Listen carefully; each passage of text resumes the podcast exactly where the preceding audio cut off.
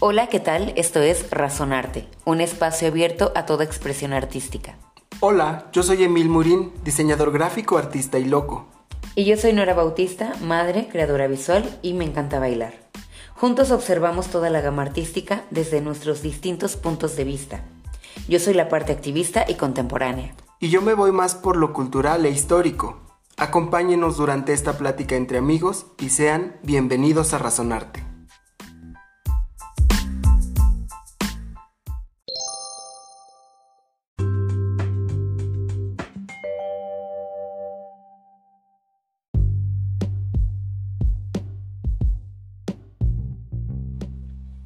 María, Mois, Mota, Juana, 420, Café o Gallo. Apodos hay muchos cuando nos referimos a la cannabis, pero no importa el nombre, ya que no se habla lo suficiente sobre ella. Rodeada de mitos, violencia y estigmas, en México y el mundo la marihuana es un elefante verde que todos ven, pero nadie reconoce. Es por eso que hoy en Razonarte abrimos nuestras mentes para conocer la influencia de esta controversial planta y su participación en el arte. ¡Wow! ¡Qué profundos venimos el día de hoy, eh! Está súper interesante el tema de hoy, entonces había que empezar con algo conciso. Así es, y de esta manera es como les damos la bienvenida a este programa. De verdad agradecemos que nos sigan apoyando, nos sigan escuchando. Y bueno, pues el día de hoy, por ser un día tan especial, vamos a hablar de la cannabis. Pues esta planta tan maravillosa con múltiples beneficios, tanto para la salud, tanto para la mente y pues ya ni se diga lo creativo, ¿no? Claro, no hay que dejar de lado que es una droga y que por lo tanto es ilegal, pero de verdad es una planta muy noble que además de estos usos recreativos, tiene muchos usos medicinales muy benéficos para miles de enfermedades, bueno, para muchas enfermedades. Sí, sí, de verdad. Y es que dentro de sus características por sí sola, para empezar no encaja claramente en una sola categoría de droga, ¿no? Porque todo depende de los efectos del THC en el cuerpo de cada consumidor. El THC... Perdón, y yo creo que también depende principalmente de qué tipo de especie estás hablando. Claro, porque hay diferentes cepas y... No, y además también, o sea, dependiendo del crecimiento que tenga, es como se va a definir si queda solo como cáñamo o si queda como marihuana. Claro, porque precisamente de sus usos se derivan también, o más bien, hay diferentes formas de sembrarla o de cuidarla o de aprovechar el tipo de planta. Y dependiendo de esta parte de la planta. Es de como, la concentración que tengan. ¿No? Ajá, no, y del tipo de planta, por lo que me decís, lo del cáñamo y todo esto, va a depender de esta parte el uso que se le dé. Claro. Entonces, pero por ejemplo, en sí, para los usos recreativos o los efectos que genera, tenemos diferentes, como por ejemplo, que es un poco alucinógena, pero sobre todo que es relajante, estimulante, psicodélica. Y no hay un único efecto universal, en realidad a cada persona le va a afectar de manera diferente. Claro que hay que tener en cuenta que el estado general mental del consumidor va a determinar mucho los efectos adversos que pudiera ocasionar en su consumo. Porque, por ejemplo, obviamente, aunque te decía, es una planta muy noble y no hay registros de sobredosis o de muertes por su consumo. Claro que sí hay algunos efectos adversos. Claro, como todo lo que se usa en exceso, ¿no? Sí, y es que, pues como todo, cuando se consume de manera irresponsable, se convierte pues como en un tipo de veneno, ¿no? Cualquier sustancia. Ya que en el caso del cannabis, sus efectos pueden alterar las capacidades motrices o cognitivas del consumidor. Y entre los efectos adversos podemos incluir los mareos, la ansiedad, la paranoia y un ligero dolor de cabeza. En el peor de los casos puede producir vómito. Y ya como el más drástico, por así decirlo, es lo que se conoce comúnmente como la pálida, que en realidad es una descompensación de los niveles de azúcar en la sangre. Y también se pueden llegar a bloquear los productores naturales de la insulina, o sea, afectar el páncreas. Oh. Y lo que hace esta descompensación es que te da una sensación como de bajón, como de desmayo aletargado, y su sensación puede ser muy fuerte, incluso hasta ideas así como de catastróficas, sí, sino que en realidad no es así, es, son los efectos, solo la sensación, los efectos sensoriales y la descompensación. Pues sí, no dudo que tengas como un momento de catarsis, porque de entrada estás, se te está manifestando el cuerpo de una manera que no habías experimentado antes. Entonces, como ya no tienes control sobre ti y sientes que se te está yendo de las manos, supongo que pues sí ha de ser un momento pues de mucha tensión. Pues de mucha tensión, ¿no? Sí, y aunque también no es realmente adictiva, sí puede, los consumidores pueden llegar a sentirse enganchados, y algunos estudios han reflejado que 1 de cada 10 consumidores se convierte en adicto, y a veces puede ser, desafortunadamente puede ser entrada como para otras drogas, otras sustancias, que no necesariamente es así. Por eso es muy importante, si lo van a hacer, lo que sea de manera responsable, informarse muy bien. Aunque suene absurdo, digan, ay, o sea, es que son drogas, es malo. Yo creo que ya hay que ir dejando un poco de lado la palabra droga. Simplemente el alcohol también es una droga, el tabaco también es una droga, el alimento en algún momento también se puede convertir en droga, y no por eso la gente anda ahí asustada diciéndote, ay, no me invites pastel porque me quieres asesinar, me quieres matar. Una persona que tiene diabetes y le das una rebanada de pastel, la matas. Pero como es algo aceptado, pues no hay problema. O sea, no lo ven tan grave como decir, oye, te invito a un toque de ese cigarro de marihuana. Mire ese maldito delincuente, seguramente ahorita, aparte de que me va a matar, me va a robar y se va a llevar a mi familia. Y, o sea, hay que ir descartando un poco, o más bien dejar de exagerar un tanto estas situaciones, sobre todo porque las desconocemos. Cuando de verdad investigamos, dejamos abrir esta mente o dejamos quitar esta venda de los ojos y nos damos cuenta que no es tan grave, principalmente por el uso que le dé la persona que lo va a consumir. También depende muchísimo de la alimentación que le des, del cuidado que le des a tu cuerpo. El cuidado mental. El cuidado mental que tengas. Porque, repito, o sea, tanto el alcohol también te puede destruir como cualquier cosa que uses en exceso. No estamos diciendo de, ay, sí es bueno, ve a hacerlo. No, simplemente lo que vayas a hacer, pero tampoco es tan malo, tan estigmatizado como se viene manejando desde muchísimo tiempo atrás. Pero bueno, eso ya dependerá mucho de cada cuerpo, como esté tanto física como mentalmente. Sí, y como en todo, hay dos lados de la moneda, y ni es tan bueno ni es tan malo, simplemente hay que hacerlo con responsabilidad. Y la parte negativa que pudiéramos referirnos aquí, lo hacemos más que nada para saber, o más bien para reconocer, de alguna manera, la influencia que tiene a nivel social respecto a lo estigmatizada que está, a su prohibición, a los debates que hay ahorita sobre la legalización, y encontrar estos puntos que puedan llegar a un acuerdo y a un consumo responsable. Principalmente porque yo sí creo que estamos un poco más de lograr esta apertura. Aparte de que cada vez es un poco más aceptada en otros países, aquí poco a poco ya va tomando un poco de gana en el terreno. Por lo menos unas cuantas personas son las que tienen un permiso, y en cuestión de salud, pues ya se tiene más apertura libre para la compra-venta de aceites, por ejemplo, no sé, para tratar cuestiones de epilepsia, cáncer y cosas así. Eso sí tienen, bueno, siempre y cuando también tengas una prescripción médica, pero ya tienes esa libertad o ese acceso un poco más fácil a, no sé, hace 10 años. Recuerdo que hasta hubo un caso de una niña de Monterrey que sus papás demandaron prácticamente al Estado. Gracias a ella o a ellos, a su padre, es que se empezó la exacto, estas legislaciones.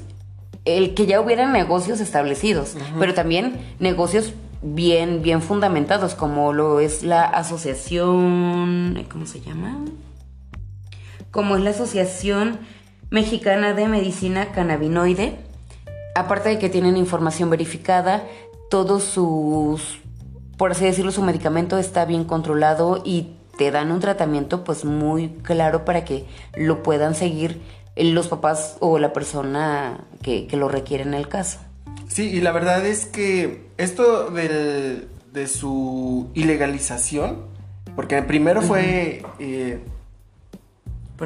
prohibida, cuando en realidad su uso lleva milenios de conocimiento, ¿no? Porque hay registros que...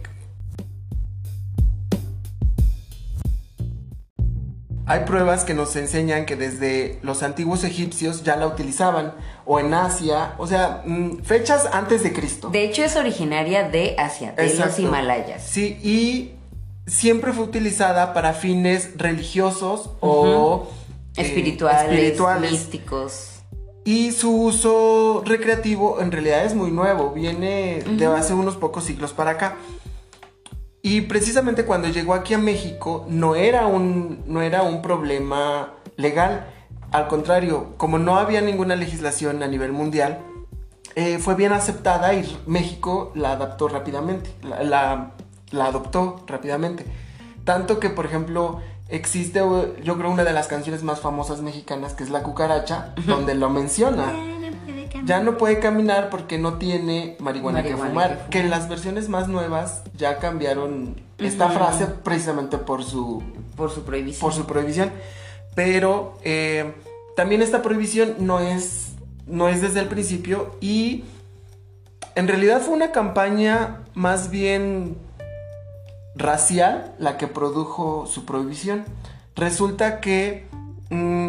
hay dos hombres en los años 20, Harry Anslinger y William Hearst, que eran hombres de mucho renombre político en Estados Unidos, y que empezaron una campaña en contra de las drogas, como el alcohol, el tabaco y... cualquier tipo de sustancias. Fue la época de la prohibición. Exacto, pero antes de esto, Hearst tuvo problemas directamente con Pancho Villa, aquí en México. ¿Qué hizo mi Pancho Villa? Porque esto sucedió a la par de la Revolución Mexicana, más o menos. Entonces, este señor era terrateniente, tenía grandes cantidades de extensiones de tierra aquí en México, y durante la Revolución Pancho Villa... extrajo, ¿cómo se dice? Expropió o recuperó las tierras para el pueblo, alrededor de 800,000 acres. Wow. O sea, más de 300,000 hectáreas, que eran de este señor, pues las recuperó para... Casi un estado chiquito. Pues es una ciudad chiquita, ¿no? O sea... En Colima. Entonces, él... en extensiones no te vengo manejando mucho las dimensiones, pero... O sea, son 300,000 hectáreas, imagínate. Entonces, pues en coraje a esto, en venganza hizo... Empezaron junto con su compañero, empezaron esta campaña negra en contra de los mexicanos, no de la marihuana, de los mexicanos en Estados Unidos. ¿Por qué? Porque decían, nuestras mujeres se ven influenciadas por los mexicanos, por los latinos, y ¿qué hacen los latinos, los mexicanos? Que fuman marihuana. Entonces, hay que erradicar esa parte. Les hacen el amor más bonito a nuestras mujeres. Es que aparte tenemos el sex appeal, el calor latino. Entonces, pues claro que a ellos, güeros insípidos, pues no. ¿Quién los va a querer? No les gustó, ¿verdad? Y hicieron una campaña negra en contra de México. Enfocada, o sea, el pretexto fue la marihuana. Donde decían que si la fumabas, te ibas a poner como un animal y no ibas a tener control sobre ti. Y una de sus frases más arraigadas fue que si fumas eres capaz de matar a tu propio hermano.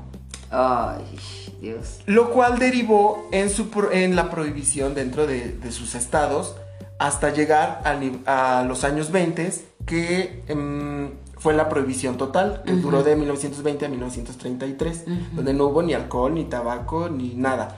Y además está súper registrado que durante ese tiempo la violencia, el contrabando y todo eso... Fue peor. Ajá, exacto. Fue peor, es justo lo de...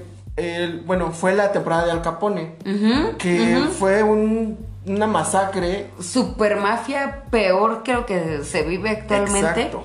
Y no es por decir, ay, eso es nada, pero es lo que se vive, y es lo que se vive actualmente en México de alguna manera, porque si la legalizaran o si se pudiera controlar y tener un control, sería mucho más llevadero su uso.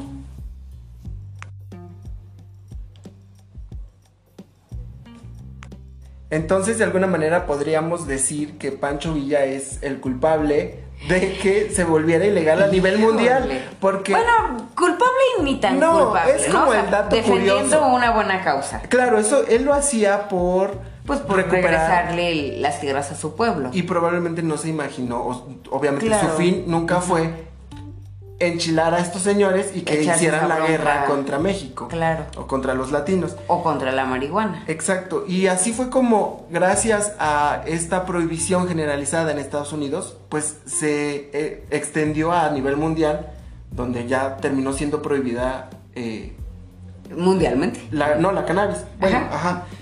Pero pues no ha sido la única vez, ¿no? Sí, no, de hecho, justo ahorita que mencionabas esta parte si agarras al malo, pues se termina el buen negocio.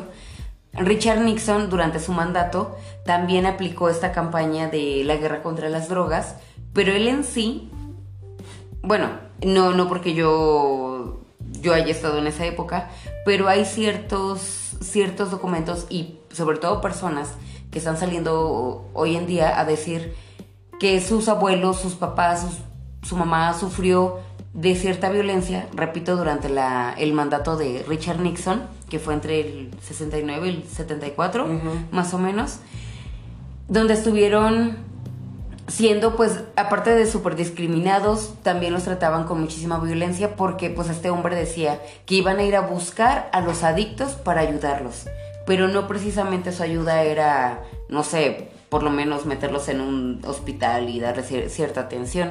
No, lo que hacían era buscarlos, sacarlos de sus hogares, encarcelarlos, tratarlos peores que animales.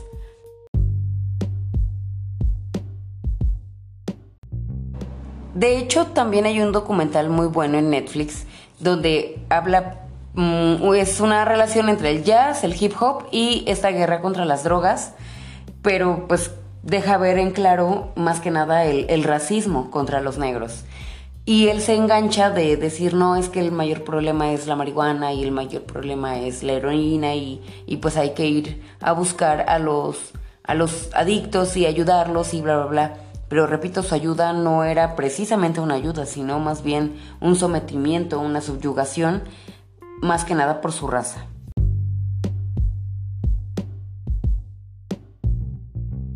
Y bueno, este documental se llama Grass is Greener, por si gustan buscarlo, y en español sería La hierba más verde.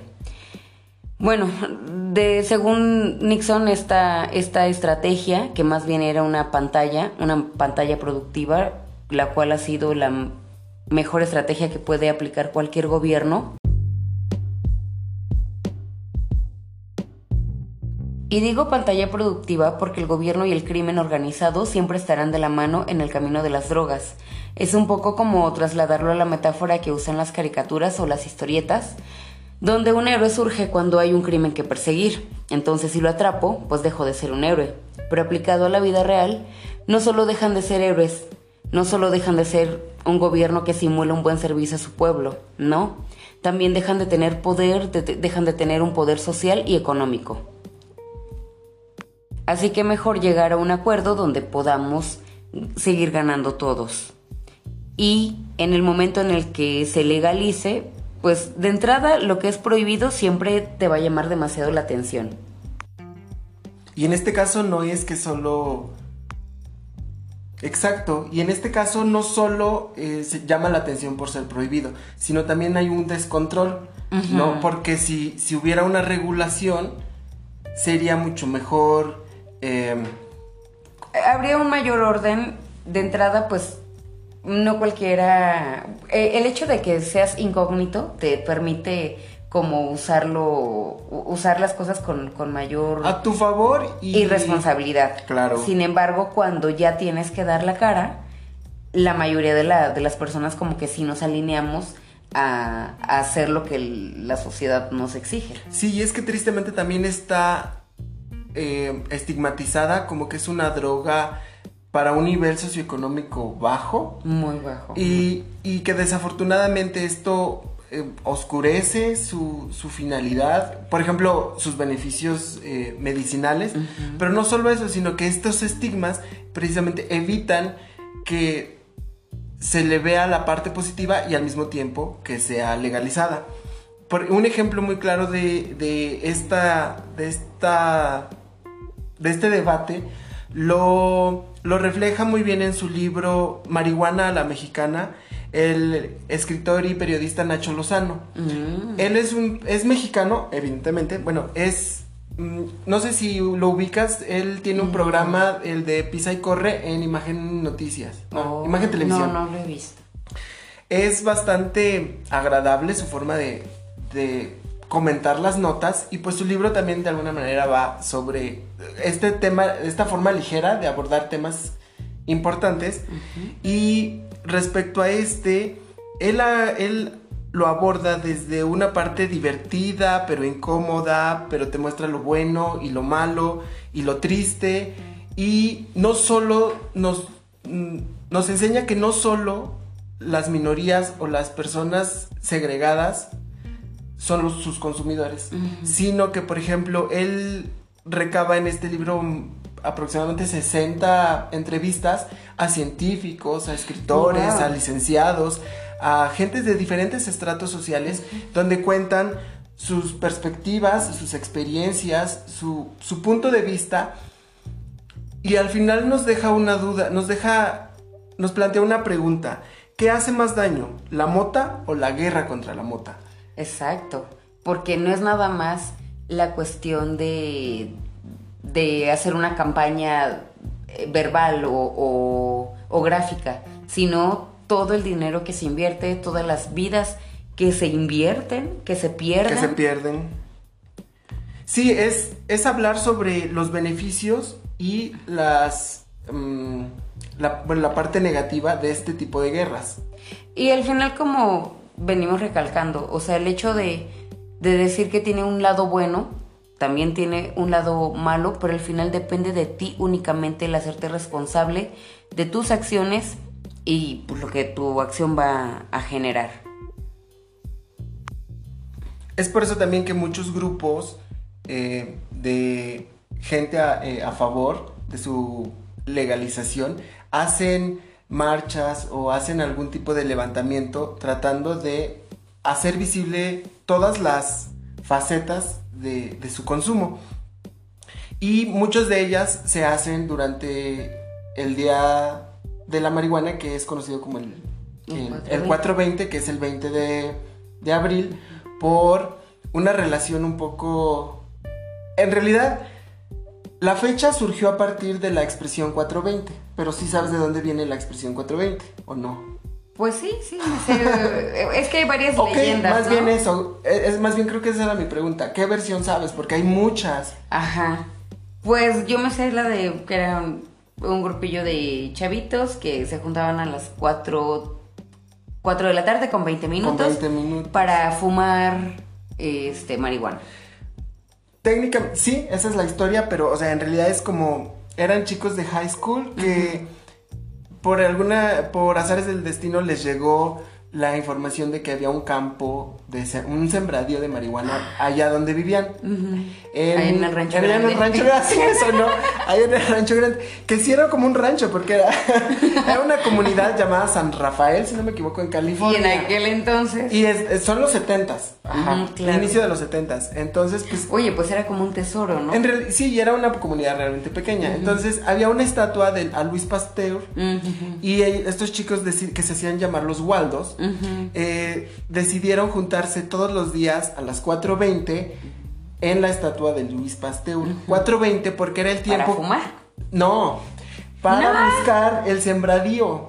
Bueno, y aparte por ende fumar, ¿no? Pero uh-huh, su intención era buscar el sembradío. Encontrar su tesoro. Exacto, entonces después de no sé cuántos días, tiempo de inversión buscando uh-huh el dichoso lugar, nunca lo encontraron. Ah, no es cierto. Porque pues, mira, al final de cuentas, o era una leyenda urbana o, pues si era un sembradío, obviamente estaba muy oculto. Muy escondido. Claro, era... Y súper protegido, yo creo que también, porque entonces... aunque era en aquel entonces, pero pues no deja de ser algo ilícito y que... pues en cualquier momento les podía caer la voladora. Exacto, entonces eventualmente dejaron de buscar el sembradío, pero se les quedó la maña, la costumbre de reunirse, y entonces la señal era Luis 420, porque era en Luis Pasteur. Luis Pasteur. Y con el tiempo, la palabra Luis... a la fecha. La palabra Luis se eliminó. Se eliminó y ya nada más quedó 420. Esto se ha hecho tan famoso o se volvió tan común, uh-huh, que derivó en la fecha del Día de la Marihuana, que es el 20 de abril, uh-huh, y en un sinnúmero de usos para este número, ¿no? 420. Sí. Incluso hay notas de que películas de Tarantino marcan el 420 en sus relojes, en que... Ay, no sé, hay varias, sí, ahorita no recuerdo varios. Ya se volvió muy, muy icónica ese numerito. Exacto, aunque sí tiene como una relación científica, ¿no? Sí. Porque sí habla, el 420 habla también sobre concentraciones de las sustancias de la marihuana. Sí, efectivamente, en cuanto a cuestión científica médica, pues resulta que precisamente para hacer esta clasificación, ya sea de cáñamo o de marihuana o de cannabis sativa, depende mucho de la concentración de los cannabinoides que tenga, que la contenga. Y más bien todo dependerá de la extracción que se haga del aceite. La concentración que tenga el aceite de este extracto. Exacto. ¿Sí? Ajá. Ok. Y dependiendo de la cantidad, por ejemplo, unas se clasifican en 420, una que otra se clasifica en 710, que ahora también ya se está tomando como la nueva fecha mítica y mística para las fiestas privadas respecto a la marihuana. Porque, pues bueno, los más... Los puristas. Ancestrales en este ámbito, como que consideran que el 420 ya está demasiado popularizado, que ya necesitan de nuevo retomar lo que ellos hacían. Principalmente porque como todo que se comercializa tanto, ya toma una vertiente pues media enfermita, media... Sí, y precisamente yo creo que tiene mucho que ver con lo que decíamos sobre el origen de sus usos, que era como religioso y ceremonial. Claro que las personas que realmente viven con este modo... Y le dan el respeto. Le dan el respeto, exacto, le dan el respeto y los usos correctos.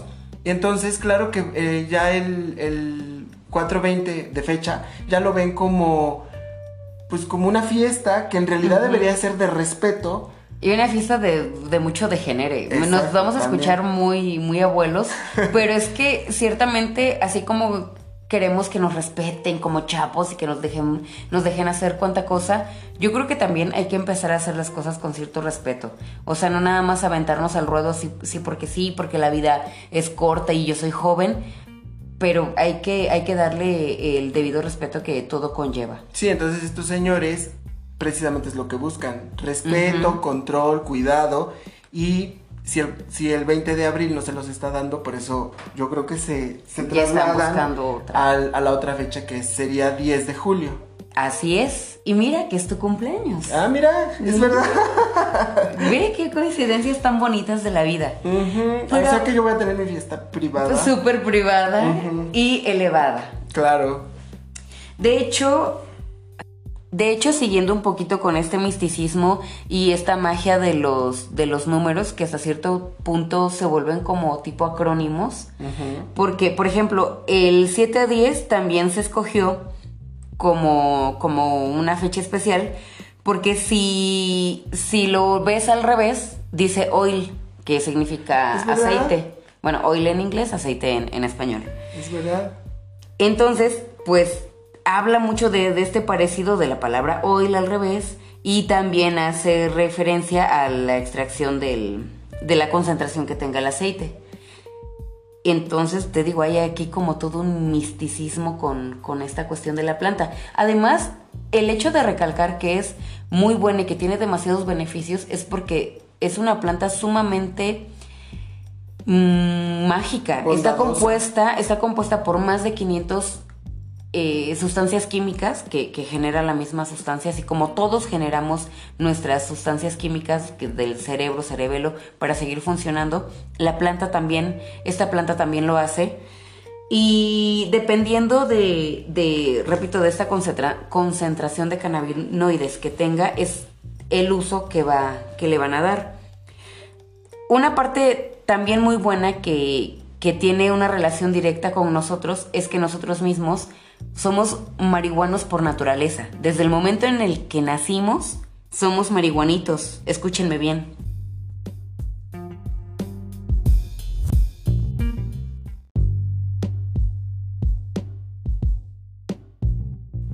Estamos compuestos por el sistema endocannabinoide, que es el que está implicado en más de una variedad de procesos fisiológicos, como la modulación de liberación de neurotransmisores, regulación de la percepción del dolor, funciones cardiovasculares, gastrointestinales y del hígado.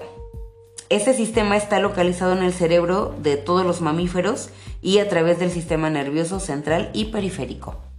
Así que nosotros solitos, por sí mismos, generamos estos endocannabinoides o cannabinoides que nos ayudan a regular, por ejemplo, si siento mucho o poco dolor, depende de mi sistema endocannabinoide, de cuántos cannabinoides genere para tu cuerpo. Ajá. O sea que, por ejemplo, yo me considero que tengo un umbral alto para el dolor. Quiere decir que mi segregación de cannabinoides es buena. Es muy buena, y muy buena. Si las personas que no lo tienen, hay un déficit ahí. Así es, así.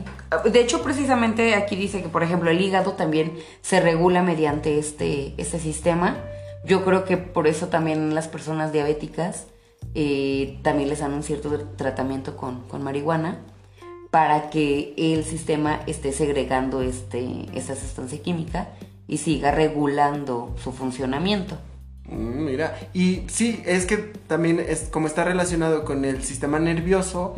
Claro que por eso también ataca o sea, ayuda en problemas como mal de Parkinson, los ataques epilépticos, los dolores también para cuando toman tratamientos muy fuertes de cáncer, también les recomiendan. Sí, porque tiene un efecto relajante, retardador. Así es. Que precisamente afecta el sistema nervioso, entonces va a dar esta relajación que necesita el cuerpo.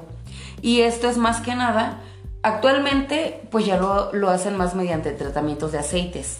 Entonces ahí sí le calculan mucho la concentración, y dependiendo del cuerpo, obviamente el médico pues le hace un estudio muy adecuado para saber qué dosis y en qué tiempo debe estarlo tomando. O sea, no es nada más cualquier cosa de decir, sí, voy a ir a esta asociación de medicina cannabinoide y voy a pedir, no sé, tantos frasquitos de CBD o de THC para yo en mi casa estar ociosamente. No, de hecho, perdón, acabo de escuchar una frase que dice, ¿cuál es la diferencia? O una pregunta, ¿cuál es la diferencia entre una medicina y un veneno?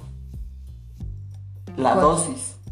Y sí, porque en realidad las medicinas son venenos. Bueno, o sea, son fármacos que en un exceso que no controlados se van a convertir en un veneno. E incluso hay venenos que en pequeñas cantidades tienen también algunos beneficios. Uh-huh. En este caso, pues estamos hablando del cannabis, que extraído para aceites lleva un control sumamente riguroso y por lo que se llega a estos beneficios. Uh-huh. Ahora, también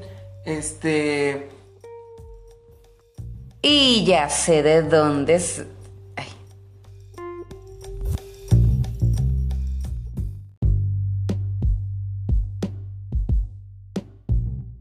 Ay, quiero saber de dónde sacaste esa pregunta. Sí, seguro sabes. De Toxicomanía. Exacto. Oye, súper muy buen programa que están haciendo estos chicos de Sonoro. De verdad, súper recomendado, aparte de que está basado en hechos reales, tiene un tinte como de radionovela, porque te cuentan una historia a partir de... O sea, te cuentan la historia actuada. ¿Cuál es la historia? Ambientada. Ajá, pero ¿cuál es la historia sobre sucesos que ocurrieron en los 60s? No, los 70. No, en 1940. Ah, en los 40, perdón, sí. Sobre la legalización, intentos de legalización del cannabis en México. En México, o sea, pueden creerlo, la primer legalización que hubo en México. Y bueno, supuestamente bajo la información, investigación que ellos hicieron e información que nos traen, supuestamente pues fue una legalización que sí existió y sí duró por un cierto tiempo, y hay ciertas pruebas que te indican que sí se mantuvo un cierto control sobre la violencia, las drogas y todo eso. Entonces vale mucho la pena escucharlo, lo encuentran en YouTube y... Lo produce Sonoro, que hacen cosas bien padres. Sí, muy padres. Que bueno, son más que nada estos chicos estanduperos, comediantes de hoy en día, que le están rompiendo bárbara, y por eso estamos nosotros escuchándolos, para aprender más cada día de ellos.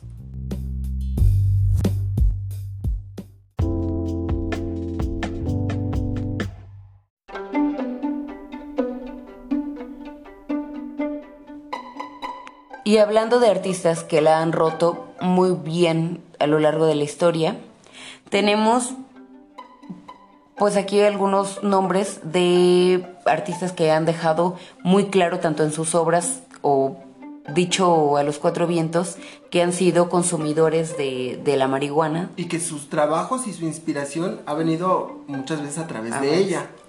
Exacto. Por ejemplo, uno muy, muy de antaño y que a mí me sorprendió mucho fue William Shakespeare. Aparte de ese dato muy curioso que nos trajiste aquella ocasión en el que hay una posibilidad de que haya sido mujer. Esa teoría, sí, claro, que de hecho, si ustedes no la conocen y les interesa porque es una historia interesante, escuchen ese capítulo, fue el de El Día de la Mujer, el del M8. 8M. Bueno, pues resulta que en la casa de William Shakespeare encontraron pipas con restos de marihuana, de cannabis, ahí en su casa de Stratford Upon Avon. También hay sonetos donde dejó muy claro y hace referencia al consumo de dicha hierba. Otro muy de antaño, pues bueno, ya ni hablar de Jimi Hendrix o Bob Marley, que prácticamente es como el padre de la marihuana, y del reggae. De hecho, decir su nombre está como de más porque sí, es obvio, pero bueno, o sea, es...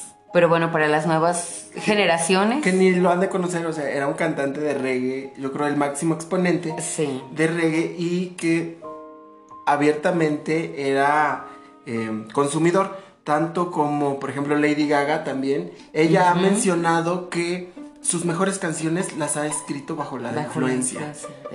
Sí, y así todos, o más bien, muchos artistas... Inclusive Stephen King, también él dice que sus historias... Igual han estado bajo la influencia de la marihuana. Qué miedo, porque, o sea... ¿Por qué?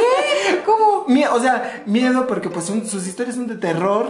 Ah, bueno, entonces, sí. Entonces, imagínate, pacheco o fumado. Y con esas historias... Este plano se aplica de vamos a quemarle las patas al diablo. Y mira todo lo que se le ocurre. O sea, sí. Digo, o sea, qué miedo porque imagínate estar bajo esa influencia y estarte imaginando esas cosas. Sí, bueno, ahí sí.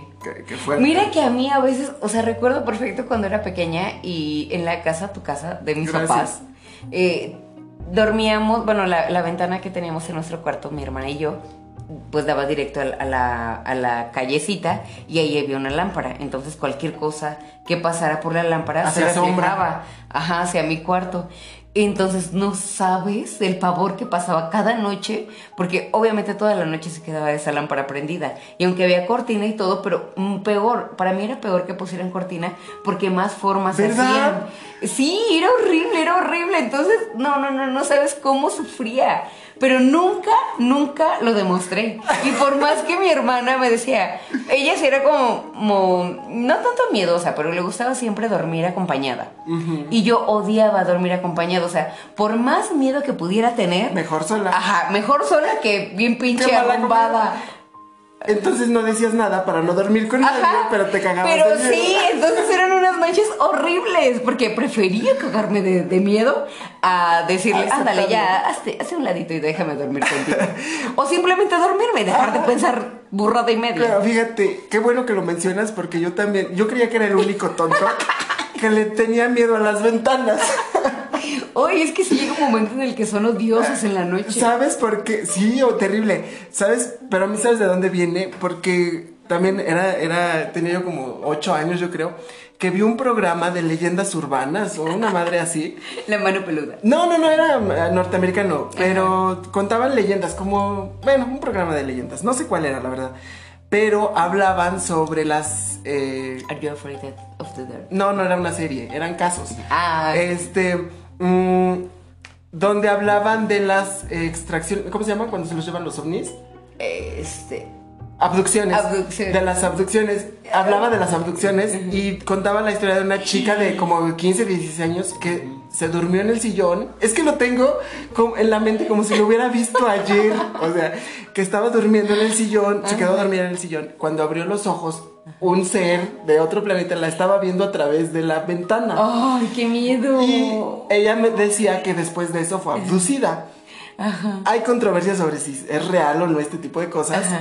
Pero pues yo, o sea, un niño... ¿Entre que son para son manzanas? Un niño impresionable de 8 años, claro que yo le agarré pánico a las ventanas. Entonces, yo le tenía un miedo de voltear a la ventana en la noche porque sentía que me iba a jalar el extraterrestre. Y te juro que hasta la fecha a veces así como que... Ventanas con cortinas y mucha luz, si es así como, no. Prefiero estar en un cuarto totalmente cerrado. Sí, te lo juro. No, de verdad que las ventanas sí son de cuidado. Son de cuidado. Y bueno, retomando otra tema, regresando con los artistas. De los artistas, ¿quién más? Por ejemplo, Louis Armstrong, el jazzista, también aceptaba o reconocía su uso. Y él decía, en primer lugar, es 1000 veces mejor que el whisky. Es un ayudante, un amigo, una buena borrachera barata, si quieres llamarlo así. Y bueno, muy bueno para el asma, pues te relaja.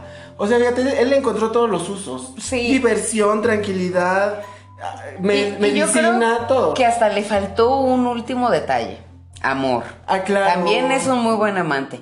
Porque cuentan las buenas lenguas. Cuentan las buenas lenguas que también, hasta para el acto amoroso acá con tu parejita. Sí, te puedes echar unas faenas increíbles.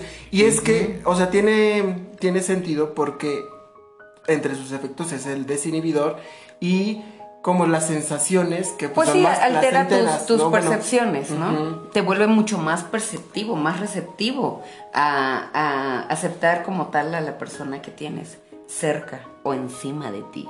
Pues, no sé, habrá que probar. Mi amor, ven para acá. Ándale. Bueno, y pues estos son artistas que la utilizan, pero su trabajo no tiene nada que ver con ella. Con el cannabis. No, solo la usan como una manera recreativa. Tengo una duda, ¿es el cannabis, la cannabis? ¿O da lo mismo? La cannabis, ¿no? La cannabis. Okay. Según yo, es femenino. Ajá. Pues resulta que también así como estos artistas, hay otros que, artistas que sí la aplican o que la utilizan meramente para su obra. En su obra, exactamente. Wow. Por ejemplo, te voy a hablar de unos fotógrafos que están desarrollando una nueva técnica o desarrollando una técnica que viene en boga, uh-huh, que es la fotografía canábica. ¿Qué haces? Ya. Retratas, uh-huh, como el alma de la planta, ¿no? Uh-huh. Del cogollo, de las texturas, de las hojas, los tricomas, que evidentemente son lentes, o sea, cámaras de mucho detalle para demostrarte, o más bien para enseñarte este nivel de detalle tan exquisito. Uh-huh. Uno de ellos es Marvin Lee Sots, que él es de Washington, y lo que él dice que le llamó la atención para acercarse a fotografiar la cannabis es su gama de colores. Uh-huh. Él dice, es que la intensidad de los verdes, del blanco, de los tricomas, el naranja, de los petalitos. Exacto, entonces él se va por el color y por las texturas, porque dice, al hacer macrofotografía, que es este nivel de detalle, uh-huh, él dice, puedes realmente apreciar algo que toda la vida has visto, pero nunca has mirado, ¿no? Uh-huh. O sea, no te has detenido a observar. Y que no se puede ver, a lo mejor, a menos que tengas, ¿no?, una vista de águila, uh-huh, pues a lo mejor tú ves pelucita. O un microscopio. Por ejemplo, tú ves pelucita, uh-huh, en la planta, uh-huh, pero no ves que en realidad tiene una textura y que son como unos gotas, bulbitos, como burbujitas, uh-huh, donde viene como pues la savia, unos cristalitos. Planta. Exacto, entonces sí. Este es lo padre de su trabajo. Wow, sí, sí. Vamos a dejarles los links, bueno, no los links, sino ejemplos de sus trabajos, y ahí, por ejemplo, en nuestras historias también los vamos a taguear, uh-huh, así para que vean, para que puedan ir directamente a sus perfiles, uh-huh, en Instagram. Muy padre este trabajo. Otro artista es la cuenta en Instagram de Love and Arrow, que bueno, esa es mi interpretación de la pronunciación de la segunda palabra, porque en realidad se escribe loud, de fuerte, de ruidoso, así, and como de, bueno, n, ¿y?, como de and en inglés, uh-huh, y arrow, que lo tiene escrito como ERRL. Según yo, es como irreal, o sea, porque es más como la pronunciación que como, uh-huh, se está escrito. Y es que no hay una información realmente concreta del artista, sino, uh-huh, este es su seudónimo en la página. Uh-huh. Y lo que él hace, o lo que este artista hace, es también fotografiar a nivel macro, pero su arte es más efímera, ya que utiliza videos, aparte de la fotografía, utiliza videos donde te muestra una composición de la cannabis y luego la quema. Oh. Entonces tú puedes ver como o sea, ¿se fuma su arte? Se fuma su arte. Entonces, pero tú no ves el acto de fumar, ajá, sino lo que estás viendo como lo quema. La planta, ajá, como lo quema. Yeah. Y como ese detalle, tú puedes ver realmente cómo se va incendiando cada... Ajá. Primero la composición, porque él se dedica a hacer, me imagino que agarra unas mini pincitas, ajá, y arma una composición, hace como un collage o algo así de la planta en el bong o en el porrito, lo que, uh-huh, arme, y después la quema. Entonces ves la transformación y la serie de colores, uh-huh, y incluso yo creo que te llega hasta el aroma de lo, sí, que está haciendo en su trabajo. Aparte también, sí, hace transformación de la materia. Ajá, yo creo que también hace un poquito de arte, realiza objetos cotidianos, o sea, es como si fuera un pop art canábico o algo así, porque hace referencia a objetos cotidianos como un pedazo de pizza, uh-huh, pero está hecho de savia y de plantas. Del aceite de... Ajá, wow. o del aceite.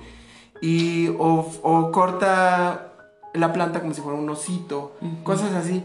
O incluso también utiliza el reflejo en fotografía, uh-huh, para generar otras formas y a veces que simulan, sí, como rostros de insectos o de extraterrestres, mm, que se aparecen atrás de las ventanas. ¡Ay, qué miedo! ¡Ya los digas! Entonces, véanlas. Bueno, se las vamos a poner, y ustedes también opinen qué les parecen estas obras, estos señores, ¿qué animalitos se encuentran? ¿Qué figuras se encuentran? O si conocen otros artistas, porque es una cantidad enorme. Aquí solo traemos como poquitos ejemplos, pero nos gustaría conocer realmente de todas las que se puedan.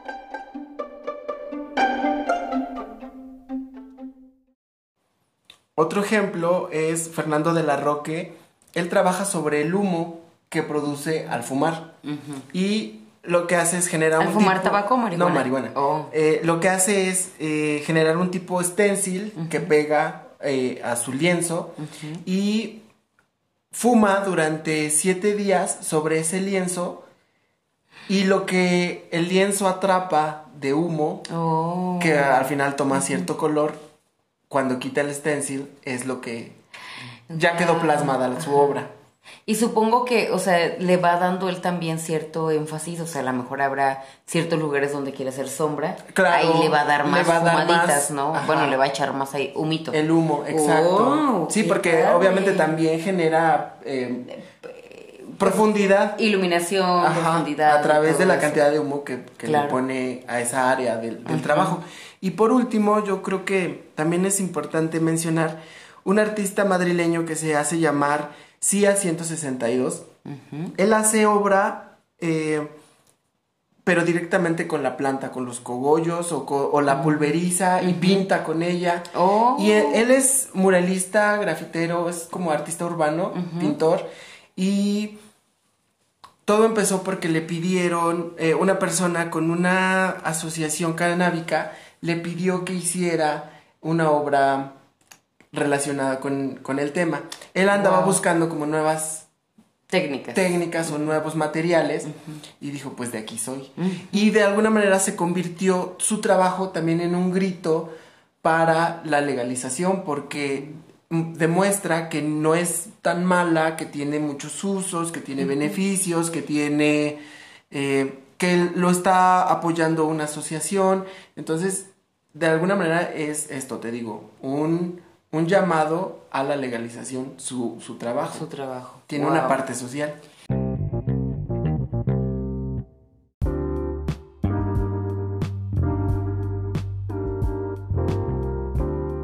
Realmente, en sí, por sí misma no es mala, sino el uso que nosotros le damos. Desmedido. Más la información o pésima información que hay sobre ella, sobre todo la difamación que se le ha dado, pues ya es un buen momento de ir cambiando un poquito estos conceptos, no precisamente para que ya se los demos a nuestros hijos desde que nacen, pero simplemente, en primera, para dejar de decirle marihuana a cualquier persona adicta. Porque no es lo mismo el que consume cocaína, el que consume heroína, al que consume marihuana. Ciertamente todas son drogas, pero vamos, o sea, al alcohólico no le dices marihuano. Entonces, o al ladrón no le dices político. O sea, el ladrón es el ladrón y el político. Y aunque el político es ladrón. Pero sí, y también que no todos los consumidores son marihuanos en este de este lado peyorativo, sino que todo tipo de personas la consumen, y depende de cada quien el uso que le dé o que tanto afecte su vida, o si la quiere llegar a afectar. Pero la parte bondadosa es la parte medicinal. Médica. Y en este caso la que nos trae al día de hoy es la parte artística. De hecho, pues yo creo que esta parte, por ejemplo, que nos platicabas ahorita, tan solo el trabajo de estos chicos, el que la hace efímera, porque tal vez él la fuma, tal vez no, pero el hecho de quemarla, pues ya va soltando estos aromitas y demás, que realmente no son tan malos, pero les permite expresar, y además, recalcamos, entre tantos usos que tiene. Por ejemplo, una de las sustancias que contiene la cannabis son los terpenos, que es el aceite en el que en sí se fija sobre todo el aroma, y se ocupa pues para los perfumes, se ocupa para aromaterapia. Entonces dejemos de estigmatizar, de seguir estigmatizando como algo malo a la cannabis. Mejor aprendamos un poco más, no precisamente que nosotros la vayamos a fumar, simplemente leamos, platiquemos con personas que han tenido la experiencia más cercana con ellas y que cuenten, que te cuenten qué sintieron, en qué les ayudó, porque no nada más es como para relajarte. Yo creo que también te ayuda a tener ciertos encuentros contigo mismo para entenderte un poco más, y en el momento en el que tú te entiendes y estás bien, también puedes estar bien con el resto del mundo. Exacto.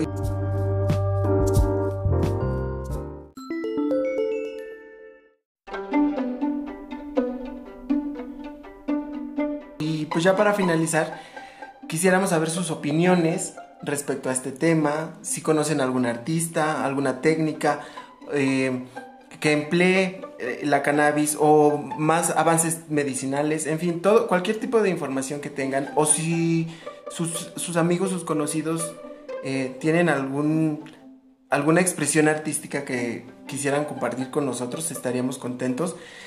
Y déjenos un comentario en cualquiera de nuestras redes, bueno, en Instagram o en Facebook, que son Razonarte Podcast. Exacto, y ahí déjenos un comentario. Nosotros subimos imágenes, historias de los temas que hablamos, porque al ser arte es muy visual y el podcast nos limita un poco en este aspecto, pero tratamos de ser un poco descriptivos para que ustedes se vayan en esa magia artística. Ajá, en la mente y después a través de los ojos de nuestras redes. Así es. Entonces síganos, sigan escuchándonos. ¿Y algo más que decir? Pues muchas gracias por seguirnos aguantando, y créanme que ponemos mucho empeño, mucho entusiasmo para hacer cada día mejor esto. Sí, esperamos que de todo corazón que les guste. Y pues nada, yo soy su amigo Emil Murín. Y yo soy Nora Bautista. Adiós. Adiós.